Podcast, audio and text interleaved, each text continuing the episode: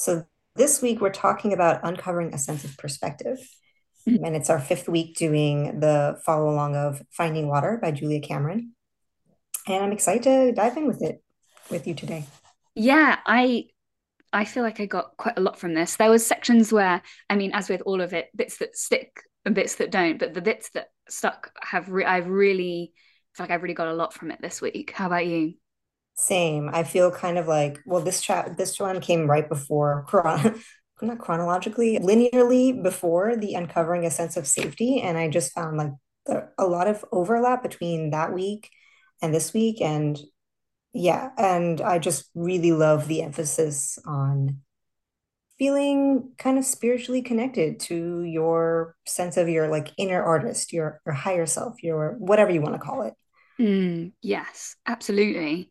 Yeah, I, I agree. This chapter felt in parts really spiritual, which I loved. I feel like that's kind of challenging for me sometimes. So Yeah. I welcome I welcome the challenge. I welcomed that this week with her prompts. Yeah, it was really nice. So should What was we your what was your favorite, or how do you want to start? well, I was just gonna say, should we just talk a bit generally about what this week was, kind of sense of Yeah, perspective? I, I feel like her little intros are really good at, at giving a flavor of what the the general vibe is. Right. This is just a bit I highlighted from her intro that I really liked. So uncovering a sense of perspective. You are asked to imagine yourself larger and more sure-footed than you may feel yourself to be. And I really liked that as a kind of intro to this chapter. And she talks about feeling connected to something larger and that idea that I guess if you can feel expanded in that way, it really just supports your inspiration and ability to stick at it. I think that's kind of what I took from that. How about you? I feel very similarly. And just the idea of you are larger than you think you are. Mm, it's Um, beautiful. yeah, and not something that I come to the page with very often. Like like if I'm in flow or something, that that state, like that broader awareness will definitely come in. But if I'm blocked or I'm like thinking I'm stuck on something, I don't usually invite, you know, that kind of awareness in more consciously. And so I think that this chapter was like, no, do that. yeah You know, like yeah, you yeah. have help, you have like your unseen friends, and they're here to support you and make stuff with you. And that's just not a way we're used to talking about the Yeah, process. A hundred percent. And you know what? Like, so as you know, I I've been watching, or I have now finished The Sandman on Netflix. I'm very late to the party. It came out a long time ago. Fine. I was really sick and I binge watched Sandman. Anyway, and I what I loved was this parallel between this chapter and the last. There's like two short kind of bonus stories at the end of the series. And one of them is about a writer who essentially holds one of the muses hostage and treats her in a it, it has like an abusive relationship with her in order to extract inspiration. Mm, and she says to him free me. And he's like no i can't free you because i need to stay inspired. And she's like all you have to do is ask. Mm, and i just it felt like it was just first of all it's a, just a wonderful little mini episode but i loved that in relation to this because it's true like that feeling of you need to work hard to feel inspired or feel like you are writing something that's like worthy of being written or kind of what, whatever. Yeah, just it's such a simple statement like just ask like just ask for help ask for inspiration and yeah, that idea of being so direct and coming to the page with that you know just kind of putting it out there yeah, to whatever you feel inspiration is in the world whatever that means to you. I just i really like it. I really like having that direct approach and it's something that i've definitely lent into this week. Just mm, ask. Nice. Yeah, I agree. And I love this idea of, well, she has some exercise, like some divining rods of, or basically exercises of asking for guidance, right? And it made me think a lot about automatic writing. mm, Um, mm. and like discussions of how like there's a part of your awareness that knows. And mm-hmm. people have obviously all kinds of like the muse is one metaphor. She calls it the great artist in this yeah. chapter, your higher self, whatever. So people have different ways of like metaphors of talking about that aspect of yourself that is like connected yeah. to the universe. Yeah. Uh, where am I going with this? But like, so there, like, there are tools that you can use of just like writing exercises that you could just use to, even if you're like faking it until you make it, right? Like, often when I start and I was started doing this exercise that she recommends, which we can go into a little bit later if you want. Mm.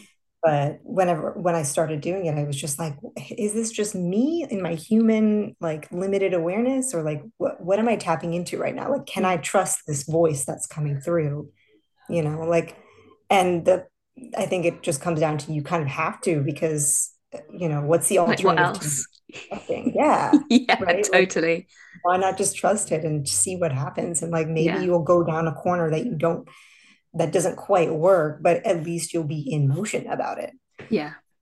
And that really, for me, the best part of this chapter was the section on humility. Mm. And what would you do if you were more open and coming from a more humble place? And I literally had to look up, like, really, what does that mean to be more humble? Like, to to have humility like what is that and I found it so incredibly useful because I feel like I write off so much support and stuff because I'm mm. coming from this place of, oh, it might not be very good, or oh, it works for other people, but not for me. Like, that's really, I feel that so acutely about stuff. Like, I don't know what's an example. Well, she gives the example of writers' workshops. Yeah. And she's like, just go, just go. Mm-hmm. And I'm like, do you know what? Yeah, I probably should just go. And mm the part of me that's like, oh, it just won't work for me. I'm like, okay, let's be a little bit more humble here. Why won't it? Why does it work for others and not for you? Like, what what makes you the exception? Do you know what right, I mean? Like, please, like, let's get a grip here. What's the worst that could happen? And the best yeah. that could happen is, you know, well, all kinds of good stuff. Make amazing connections, feel inspired. You know, there's loads to be gained, I guess, from coming at things from a more humble place so yeah, my list, one of the prompts is to write write down five things that you would do if you were coming from that more humble, more open place. And I wrote my list and I was like, yeah, it's a good list. I should really get on it. oh, I felt so similarly. I was like, I'm definitely making excuses to not do these things in my life. And mm. I mean, like to be fair, obviously you can't do all of the, everything at once. Sure. So yeah, yeah, like have patience for yourself, of course. Mm. But there's so many things we can act on that we just don't because yeah. like this one time it didn't work for me and it's yeah. like well that was that one time and you're a different person now so completely and i find it i feel really similarly with it about like best practice things and mm. you and mm. i have spoken loads on the podcast about like the way that you're meant to write yeah. and i think that feels really layered to me because some of that was what was coming up on my if i was a bit more humble i would I don't know, like read more books on writing craft or yeah. like be more open to some of that stuff that's more taught, I guess, like the yeah. taught element of doing, of making, yeah. which I feel like I have a, I reject quite strongly on impulse just based on like, no, don't give me rules. It, yeah. And actually, I'm probably really denying myself some really good learning. Mm. So yeah, yeah. I'm, I'm excited to give some things a go coming from that place. That's so exciting. It also makes me think of so I this week has been really interesting because I'm like we so I'm looking at things through the perspective of perspective. right? And I, I found myself like revisiting like Neil Gaiman's masterclass. And then also I picked up David Lynch's book, Catching the Big Fish on it's on meditation, consciousness, and creativity. And both of them at some point, and like I guess in interviews and things too, say something about how of what is it? So basically they like work with like like the first draft is not considered anything. Like it's like you're figuring it out, right? Yeah. And this is like a very common idea, like shitty first drafts, whatever. But I think one thing that made me see it differently was them talking about like walking you through their their process of like, oh, I'll get this fragment and then I'll get this other piece. And I won't know how, like, this is David Lynch basically talking about, like, I won't know mm. how they fit together. And I just kind of wait because I, I know there's this unified field of consciousness in which everything is connected. So eventually, this will all be able to like weave together in an interesting way if I just stick with it. And Mm. for a long time, I thought I was writing in a very amateurish way, I guess, because I didn't have that sense of like linear flow necessarily, or like I would collect these pieces and I just wouldn't know what to do with them. But I realized like I was just stopping myself from like seeing what connections were already there. And, so, and I just assumed that I was doing it wrong Mm. because the connection like wasn't apparent for like months or something.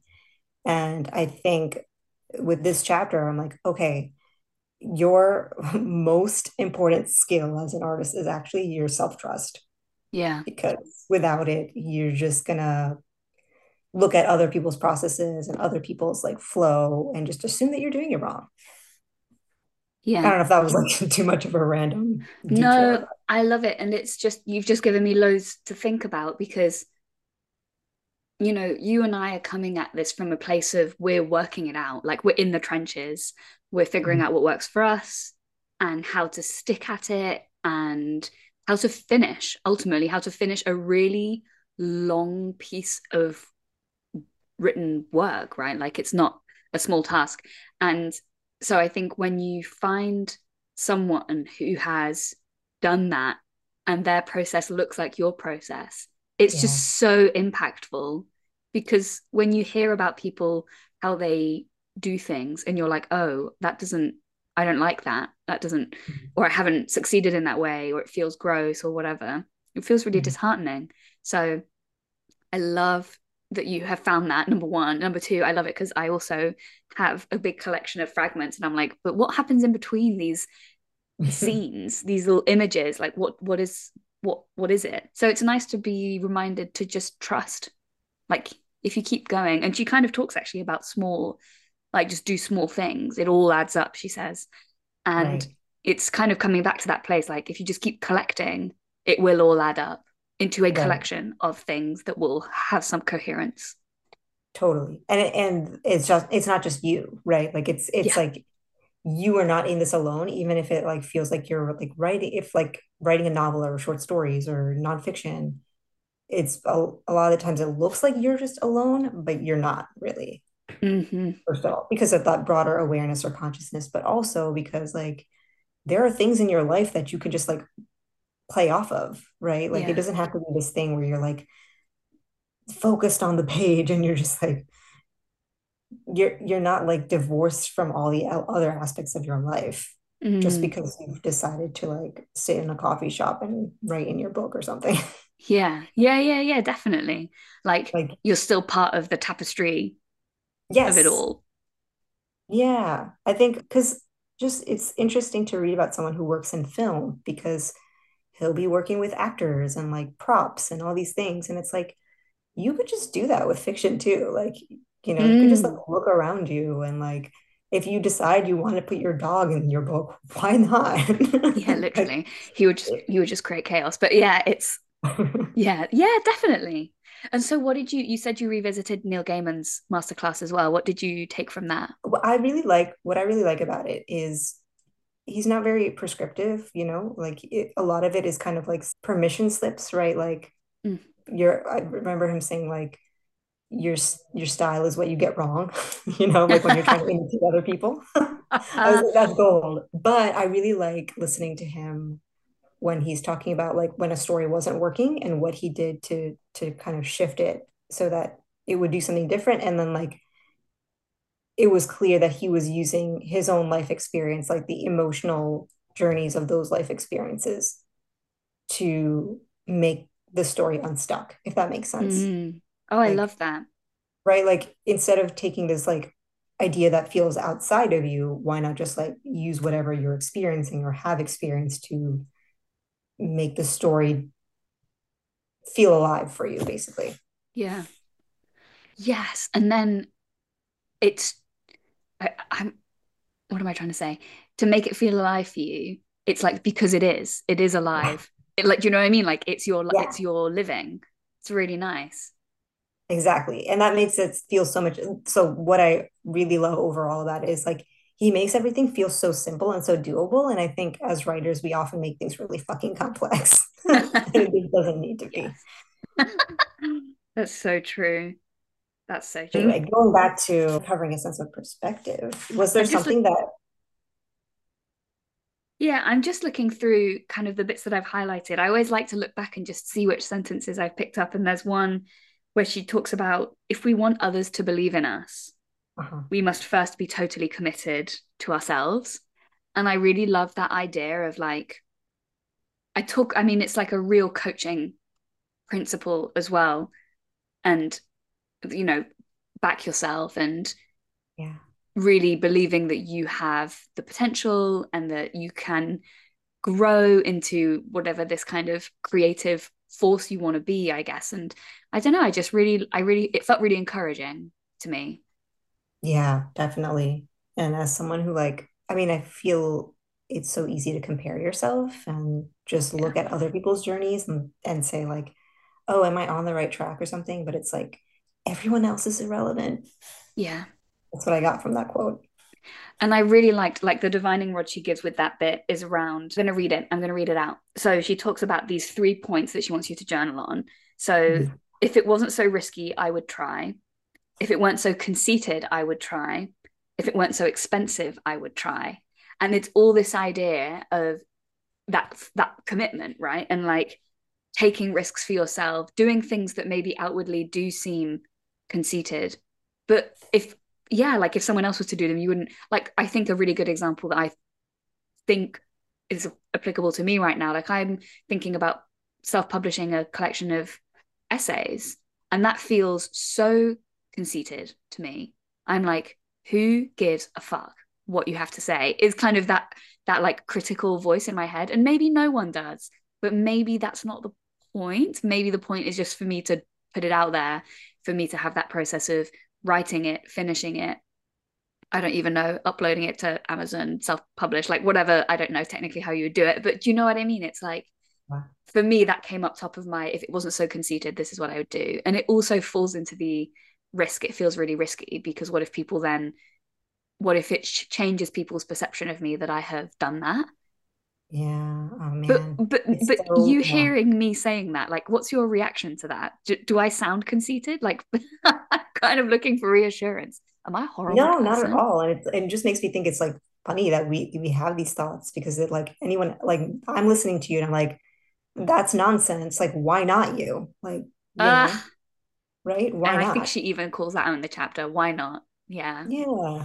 And but I think what it comes down, it makes me think of like I remember there's this kid in high school who self-published something and all of us in our like creative writing class like I, I remember the attitude generally being like oh who does he think he is like isn't that laughable that he would just like publish something by himself and like what makes him think that this is any good and like i don't like it and like and it's like it's all that kind of like critical those critical voices of like yeah but but our opinion ultimately does not matter right like yeah i mean like at some point someone is not going to like it but who cares right yeah um, and I think, but, but yeah. we internalize that, right? We're like, oh, who do I, who do I think I am? Yeah, totally. And the thing that makes me think about, and the, all the examples she gives around like backing yourself, are really that like basically giving yourself permission to put your work in the world without the need of an external gatekeeper or validating institution to mm-hmm. do it. So she talks about like just hire hire that space for your show, get that gallery and put your paintings up in it, hire that gallery space, round up your friends, put on a show yourself, self-publish. She does kind of bring that up and and I it really hit a chord with me because so much of the idea of being a successful creative actually the way I have thought about it before, but it's shifting, is very much, oh, they they have been approved by the establishment. Or like, you know what I mean? Like, yeah. Yeah. And like so many of the greats were not approved by the establishment. For sure. Like right. Walt Whitman self-published and wrote his own reviews. I mean, that's iconic, honestly. Right? You're just like, I have to have that level of belief in myself. Like, I mean, obviously like he was really talented and too but like if you're putting in the effort for your craft and you're like i don't know if you believe you have something to share it it feels wrong to withhold that right like it feels it feels not generous to withhold it in a Yeah. way.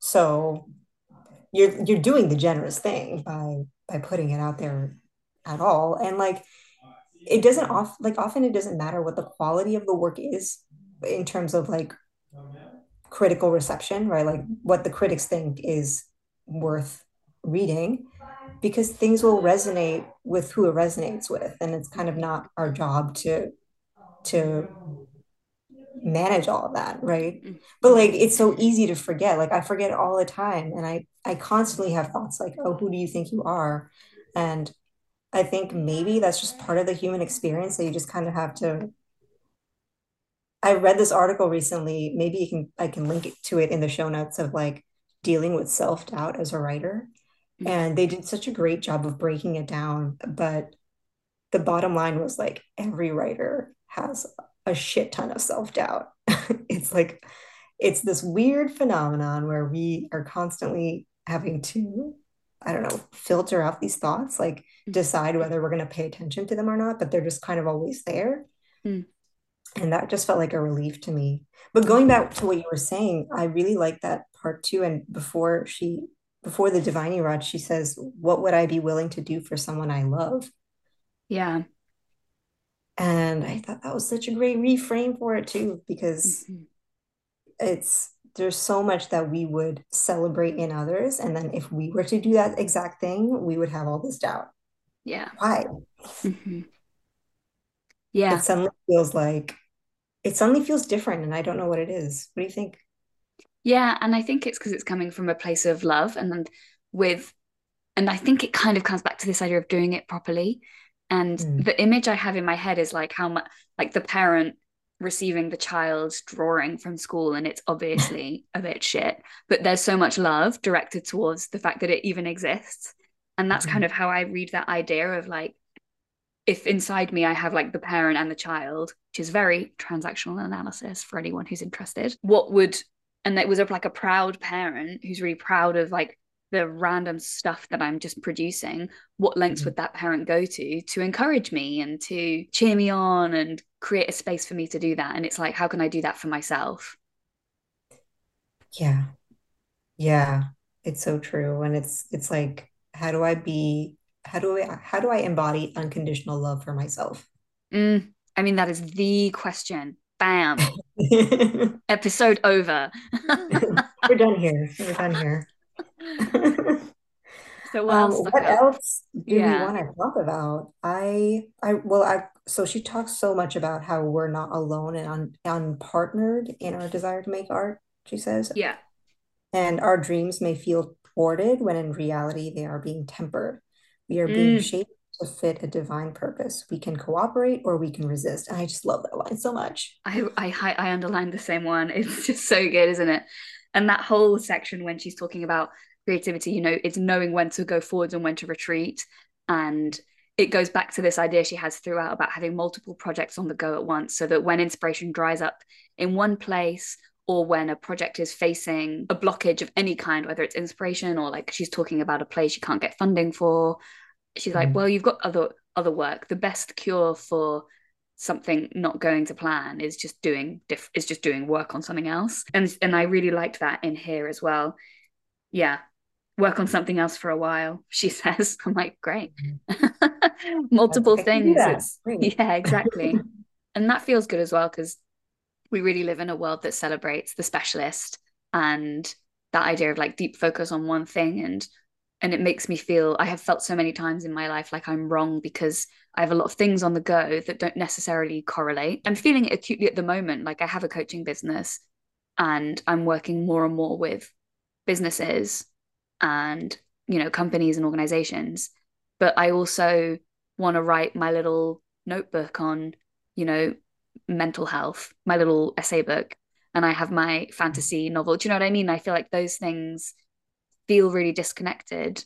And actually when I just come back to kind of what she's saying it's just all part of me. And when one thing gets stuck I can work on the other and vice versa. And hopefully Yeah. they can all be like feed feed each other in some way I don't know exactly how yet but it's something I'm thinking about how do those Yeah. diff- different parts of me connect kind of So a true. tangent right. No, I mean, it's so relevant because it's like you have to you have to kind of accept that those things are just an extension of you and like your Mm, your desire and expression of your like excitement. And so it's all part of the same thing, kind of like you were saying. You can't like obviously you can't do everything at once, right? So we have to kind of accept that like if we're picking up one aspect of thing, something that feels like exciting and doable right now or like immediate, then eventually we'll there will be space for the other thing down the Yeah. line. But but yeah, so I think that's like that's another thing of self-trust, right? It's like Mm, you kind of have to trust the unfolding of your life. yeah. And I, I struggle with that all the time because I'm like, I think I think what it comes down to for what what it comes down to it for me is how do I know that I'm making progress versus like procrastinating, right? hmm Like how do I know that I'm not just putting off certain risks because I don't feel feel ready, even though I am ready? That feels really big. That feels really meeting. I mean, I think she talks about something similar. Okay, so she says so much of a creative life is knowing when to go forward and when to retreat in her section on ebb and flow. Mm, like, oh my God, that's so relatable. And how do you know? And it's like, you kind of just have to test it out. And yeah. that's the annoying answer. Yeah. Right? It's all about just like poke it and see what happens. We have this like expression in our family about like poking the bear, which is when you go and do something risky. And I feel like so it's it's kind of this, isn't it? You just have to see, but it's not very comforting, which is why I love her chapter on safety so much. If you've not listened to that episode, go and listen to it because it it's got so many good tools for taking those risks, I think. And did you try anything when you think about the risks that you feel like maybe you're procrastinating? Like, have you used any of her tools to help with that? I, okay, so here's what I started doing lately, and I think this chapter has really helped me get to that point where like I just decided that I'm going to commit to writing four mornings a week Mhm. for two hours in the morning. And sorry, what was the what was how did you frame the question again? It was something about because you were talking about the risks that you're you you can't tell if you're procrastinating taking the risk or if actually it's just time to pause that piece of work. And I was just wondering if you've used any of her tools or anything from like the sense of safety chapter to help you, Oh, from the sense of safety chapter. or from this one, I Um, guess. well, I liked I liked the exercise that you were talking about, that if it weren't so risky. And so I made all these like lists of if it if it wasn't so scary, if it wasn't so overwhelming, if it wasn't so expensive. Mm, And that helped me realize like, okay, there are things that I can that are totally within my control. Like I can just set aside two hours in the morning to write from six to eight, and I don't need to like have a word count. I don't need to whatever. Just like I'm just like sitting there mhm, with the option to either write or stare out the window, mhm. and that's that's it. And that I think that felt risky for me because I I just thought, oh well, what if I'm not like focused enough? What if I'm working on this thing that isn't quite ready to be worked on? Like what if I'm just like forcing it? And I think I realized, okay, I'm not, maybe I'm not forcing it. I'm just creating space for the muse to show up, right? Yeah. hmm Like if I don't create the actual container for it, it's not going to, it's not going to just magically happen. Or it might, but it might happen like every month or so, you know? Mm, And so it felt risky because I just, I don't have like word counts that I want to meet. I don't have like particular things that I'm trying to finish. Like, I would like to finish certain stories. I would like to continue working on my novel, but I'm just going to show up and see what happens. And yeah. that's like a act of trust for me. Yeah, definitely. What about you? Or did you have something in mind from the safety chapter? No, not really. I was just kind of thinking about it, but it's it's interesting. I haven't written in so long, and I feel like this process of going through finding water is it I just feel like it's equipping me to go like get back into the fray almost. Do you know what I mean? Like Mhm. I feel like I'm I feel like I'm putting armor on, is that the right word? But I feel like I'm getting tools and yeah, some defenses, I suppose. And and I have been feeling as the weeks have gone on, like more and more inspired, and I guess more and more faith to get back into writing and having some and having commitment to it, I suppose. And I think the prompts are can be really challenging. Like, you know, yeah, like if it wasn't if it wasn't so risky, what would you do? And I think there is a real one of the biggest risks is just is is is planning to tough it out and to get it done because.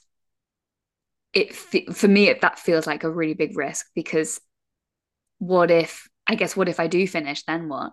You know it's like oh god then what? Then I have to share it I guess. Mm-hmm. and if I don't share it does that mean it's all been a waste? It's all been for nothing?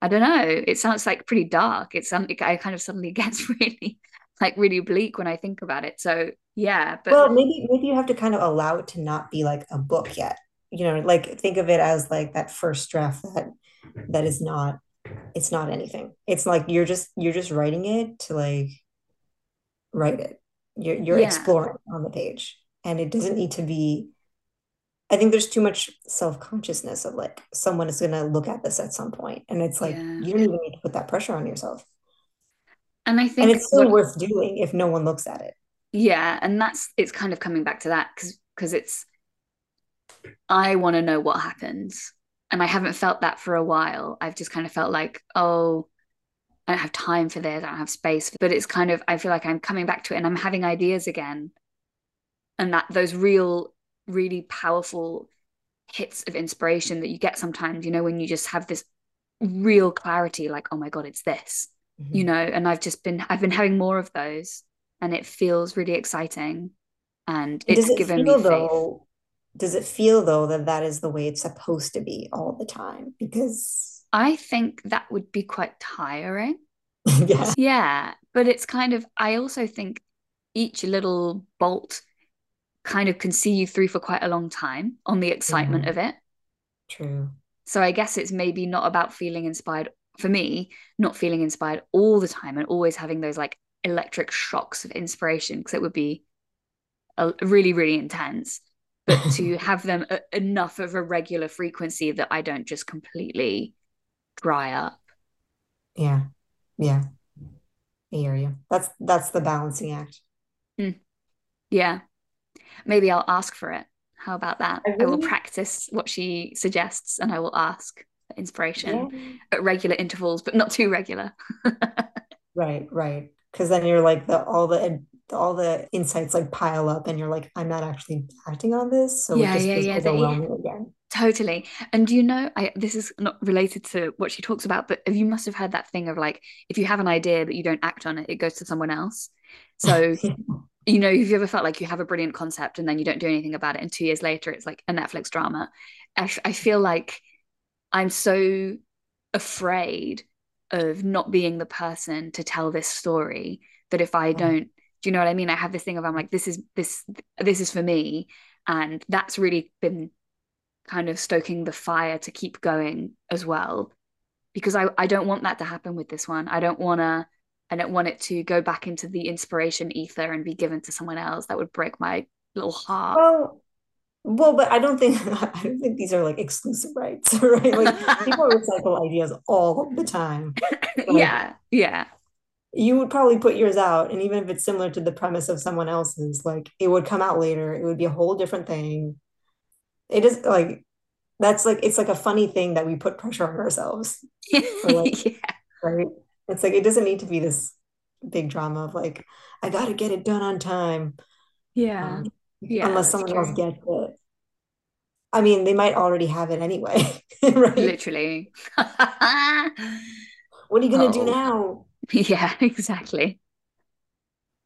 Anyway. But I I mean like I wanted to I've been wanting to do like a retelling of a kind of goddess goes un, to the underworld story so many times and I mean I have told people about it so many times and the reaction is always like oh like Persephone and like if I I I just decided like I don't care if this person this story has sort of been done like a million times. They're not my story. And yeah. So, and so it's worth me writing because I know mine is good. and you know and what? that knowing the the goddess goddess in the underworld concept and Persephone specifically, Persephone and Hades is so in right now. And I love it. And I would read and watch and consume every single version because there is something so compelling about mm-hmm. That concept. And I I specifically love that it's women taking one of the most, I guess, well-known stories of like kidnap and rape and turning it into like empowerment and romance. Do you know what I mean? Like, I don't know. I feel like it's fascinating and I love it. Yeah. And I could speak about it at length. Right, right. Uh, yeah. And it's interesting because when I was reading Women Who Run with the Wolves, she was saying actually the earliest version of that myth is not the rape and mm. uh, kidnapping. It's like a different thing. And I'm like, that just made me think like, there, oh, there's so many layers of this mm. like mythology and we're just constantly recreating it and what do we want to recreate now yeah yeah and what does it say about us now and what does it say about you know womanhood now and yeah it's so meaty it's so meaty i can't wait to mm. read your version oh thanks but what were we talking about earlier i want to mention this exercise that she does that was related to connecting with your with your muse, I guess, your great artist. Yeah, she I think she talked one. about yeah. I'm just trying to find it because she's got one that's like talking to your trainer. Oh yeah, that one's a good one too. But then there's um, another one. Oh yeah, conscious contact. It's on page yeah. 119 in my book. Uh, 199 right. even. Wow. Number fail. Yeah. Okay. So perfect. We should just talk about both, right? Because they kind yeah, of pair well together. So, okay. So she's saying to list five things you could do to improve your conscious contact with, with God, consciousness, the universe, higher self, whatever you want to call it, your muse, mm-hmm. and what helps you through your bleak periods. And mm-hmm. then the other one is you are asked to write a letter to your artist from your trainer.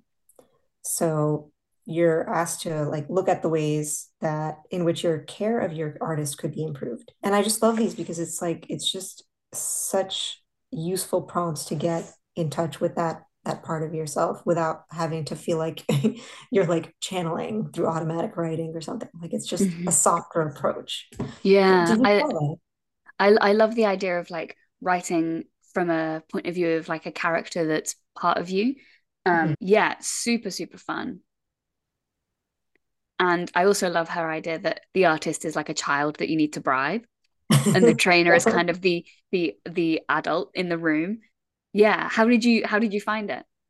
I really liked it. I really liked. I I feel like I made a list of things that our trainer recommended that my artist do, and often it was kind of like very basic things that I would just normally overlook their value because I would just think, oh well, it's I kind of just need to get to work, but it's like it's like one of the things that came to me was like find what makes you feel in love, excited, passionate, and just contemplate that first.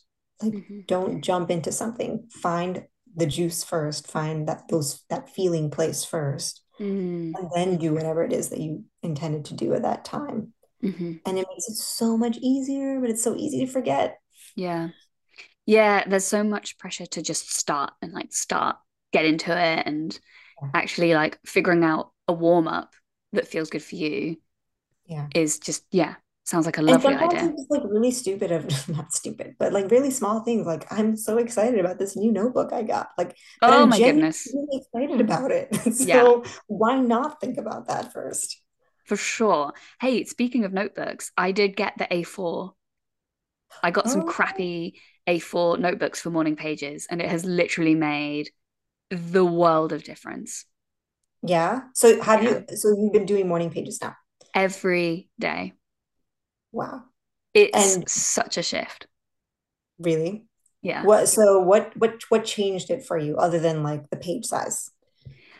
I just think she's so right. Like psychologically, there is something about the space mm-hmm of the of the physical page and just writing three and I haven't written three pages every day like please come on let's not let's not let's not pick around here yeah but I have written something every day and okay. it just feels so much easier to just get stuff off my brain and the other thing I've been doing you know we spoke about needing a prompt sometimes because just mm-hmm. arriving it just feels sometimes I just I, I'm like, ugh, I'm not interested if all I'm going to do is just be like, oh yeah, I need to do the dishes. Like, yeah, I know I need to do the dishes. I don't really want to mm-hmm. use my journaling time, my morning pages time to write about mon- like super, super mundane stuff that's not interesting to me.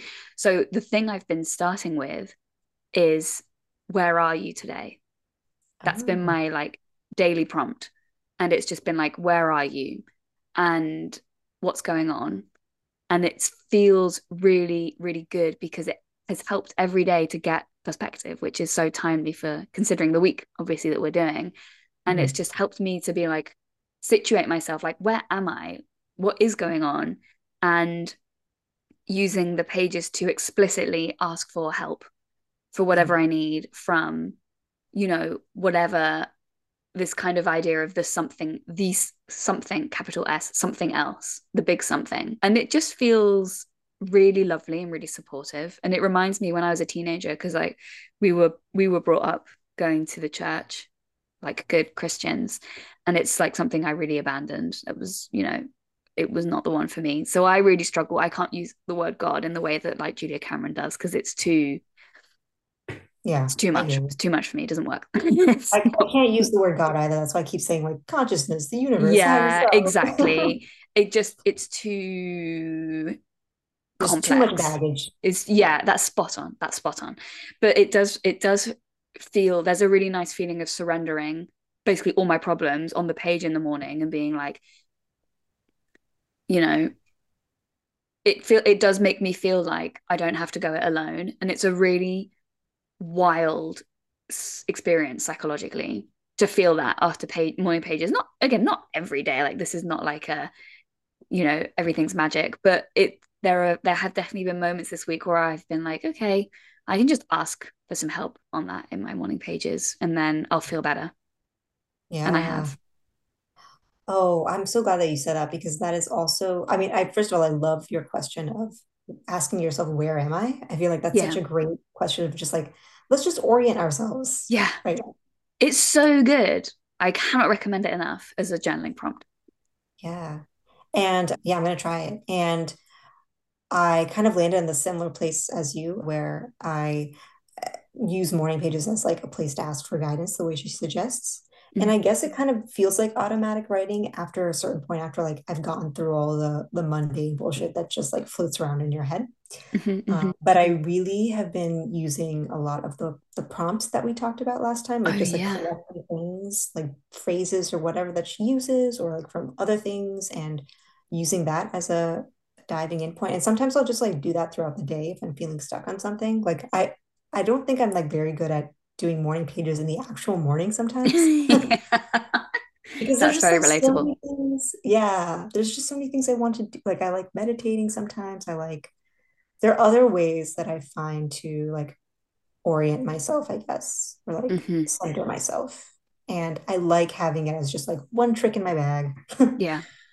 that I can just pull out whenever I need it yeah, definitely. Was there anything else that we found really helpful in this chapter or unexpected? I like that. The, so there is one section where she talks about do a little, and that's the yeah. idea of bare minimums that we've talked about before. Yeah, mm-hmm. and the, you know it all adds it it adds up that whole kind of concept and she talks about like not setting yourself up to fail. She doesn't use those words, but like that's the concept of if you ask too like don't ask too much of yourself or too much of your inner artist because it hates not succeeding and then won't want to mm-hmm. come back that kind of that's kind of what i took away from it like if you ask too yeah. much of yourself and you can't do it it's so much harder then to try again yes totally and it's it's hilarious how much i resist that like i'm always just like i'm going to get you know this many words in and i really don't want to set the goal for like 200 words You know what I mean? Like, does that does that happen to you? Where yes, yes, yes, yes. Yeah. She said the trick is setting the jumps low enough that our artists can be lured into action. And I think that's so key, right? Like I love what she uses the word lured into action because it's really just about making yourself feel like, oh, I'm not really doing anything. Yeah. Right. For sure. Do you know the thing that just popped into my head then about that luring your artist into action? I feel like for me, there's definitely something about Pinterest and mood boards. And like Mm. I'll just I'll just find a little a little image for this character or for this place and and that's a really I think I haven't tried it yet but I wonder if that'll be a really nice way for me to lure myself into action kind of what you were saying about sitting with the things that you love before actually starting the writing Oh, that's such a good idea. And I had this other thing popped in my head while you were saying that. It would also be cool to use it as maybe like if you found the image, maybe took take some note. I mean, I'm talking about myself, but you obviously are welcome to try to of like taking notes to myself of, oh, this is what makes me think this character is like this. And then and then it just sort of grows from there. I feel mm-hmm. like that that could be like a fun way of luring yourself into action definitely instead of it just just being a Pinterest board, which I think I get stuck in a lot where if I'm collecting things on Instagram that are related to the story or whatever, it will just become this thing that I'm like collecting, but not really necessarily doing anything with it. yeah Yeah. it's really yeah that's really that's a really good point. and I think like oh what was I gonna say oh it's gone never mind it'll come back Oh, yes. Okay. So, you know, we were talking about collecting prompts for Mhm. journaling. I wondered if I would use, be able to use my Kindle highlights as prompts, because those are like little scraps of text that I've collected for years and years and years that are just like logged somewhere in my yeah. Goodreads or something. So I went and had a look, and it didn't kind, it didn't really work, I don't think, for journaling prompts. But what it did inspire me Mhm. is as a like a little warm up for myself is taking taking some of my things that I've highlighted from whatever I've read and seeing if I can imitate it in some way. And this is Mhm. like Stephen King talks about it in On Writing, about imitating in order to learn Yeah. and how much he did that. He was learning how to write. And it's not something I've ever really given myself permission to do or time or space to do. And I'm Mhm. reading Priory of the, the I'm reading The Priory of the Orange Tree by Samantha Mhm. Shannon at the moment. And it is absolutely brilliant. I can already tell it's going to be like a five star situation. And I've been Mhm. highlighting bits from that book to be like, go back and look at this, like, look at how she's described this character or this place or this moment and mm. understand like what what she, what's she doing? How has that worked? Why has it worked so well? And what can i do? What can i steal? Like what can i take and learn and imitate? So yeah i wonder if that'll be a nice way to learn myself in as well with a little exercise. That sounds so nice because it feels like you're just having a conversation with what you're reading. You're like, yeah it doesn't have to feel like it's this big project you set set aside time to like learn how to write. You're just you're just learning as you go. yeah and it reminds me of reading like a writer which we need to do an episode on because it feels Yeah. really really I just want to talk about that and that's not what we're here to talk about Yeah. Okay, yes, definitely doing an episode on that. It's so useful and it's yeah so not taught. It's like that's like the only book I can think of on that subject. Yeah Maybe George Saunders' new book is a bit like that, but not quite. Anyway, mm. it's for another time. But yeah, overall, I this was a super helpful chapter yeah and I really like the emphasis on like basically self-coaching, right?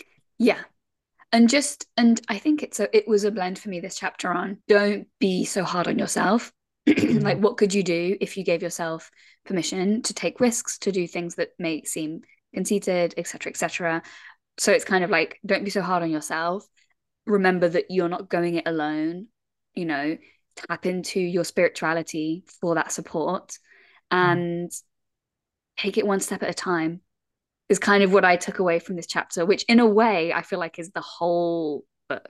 But do you know what I mean? So true. That was a very good summary and also yeah, pretty much the whole book is about that. But what's great about it is every section see like there's there's like a little nugget that you can take from every section. yeah. And I And I think so much of it, yeah. no, no, you go.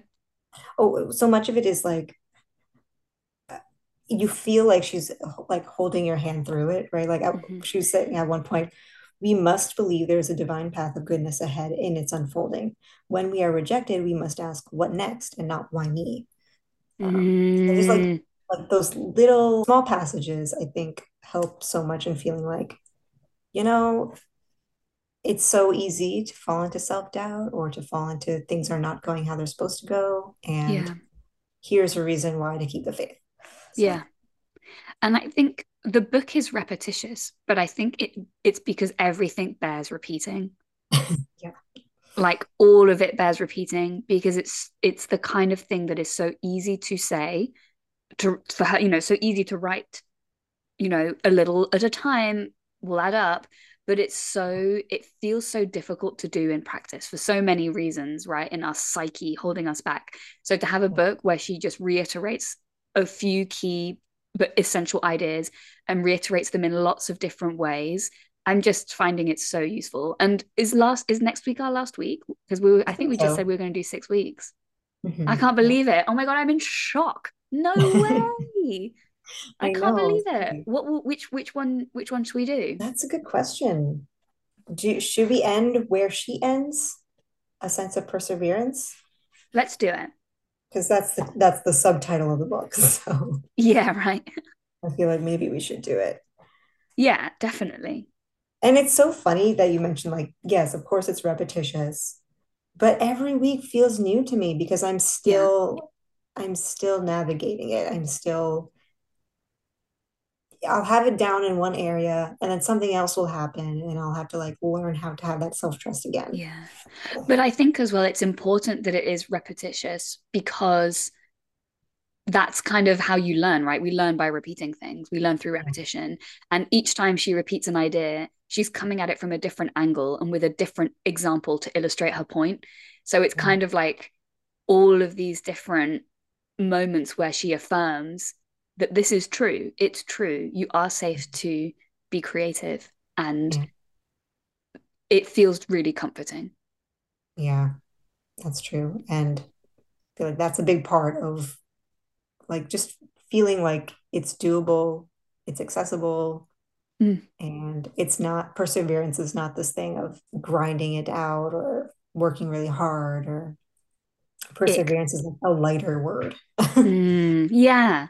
And and it and also creating and persevering is something it's like practicing repeating, isn't it? Yeah, yeah, So yeah, exactly. I love it. I love the cyclical sort of feeling that it has. And I'm really looking forward to and really sad that it will be the last week uncovering a sense of perseverance. I feel like I've taken away so much already just from this, like the Right. the ones that we have done.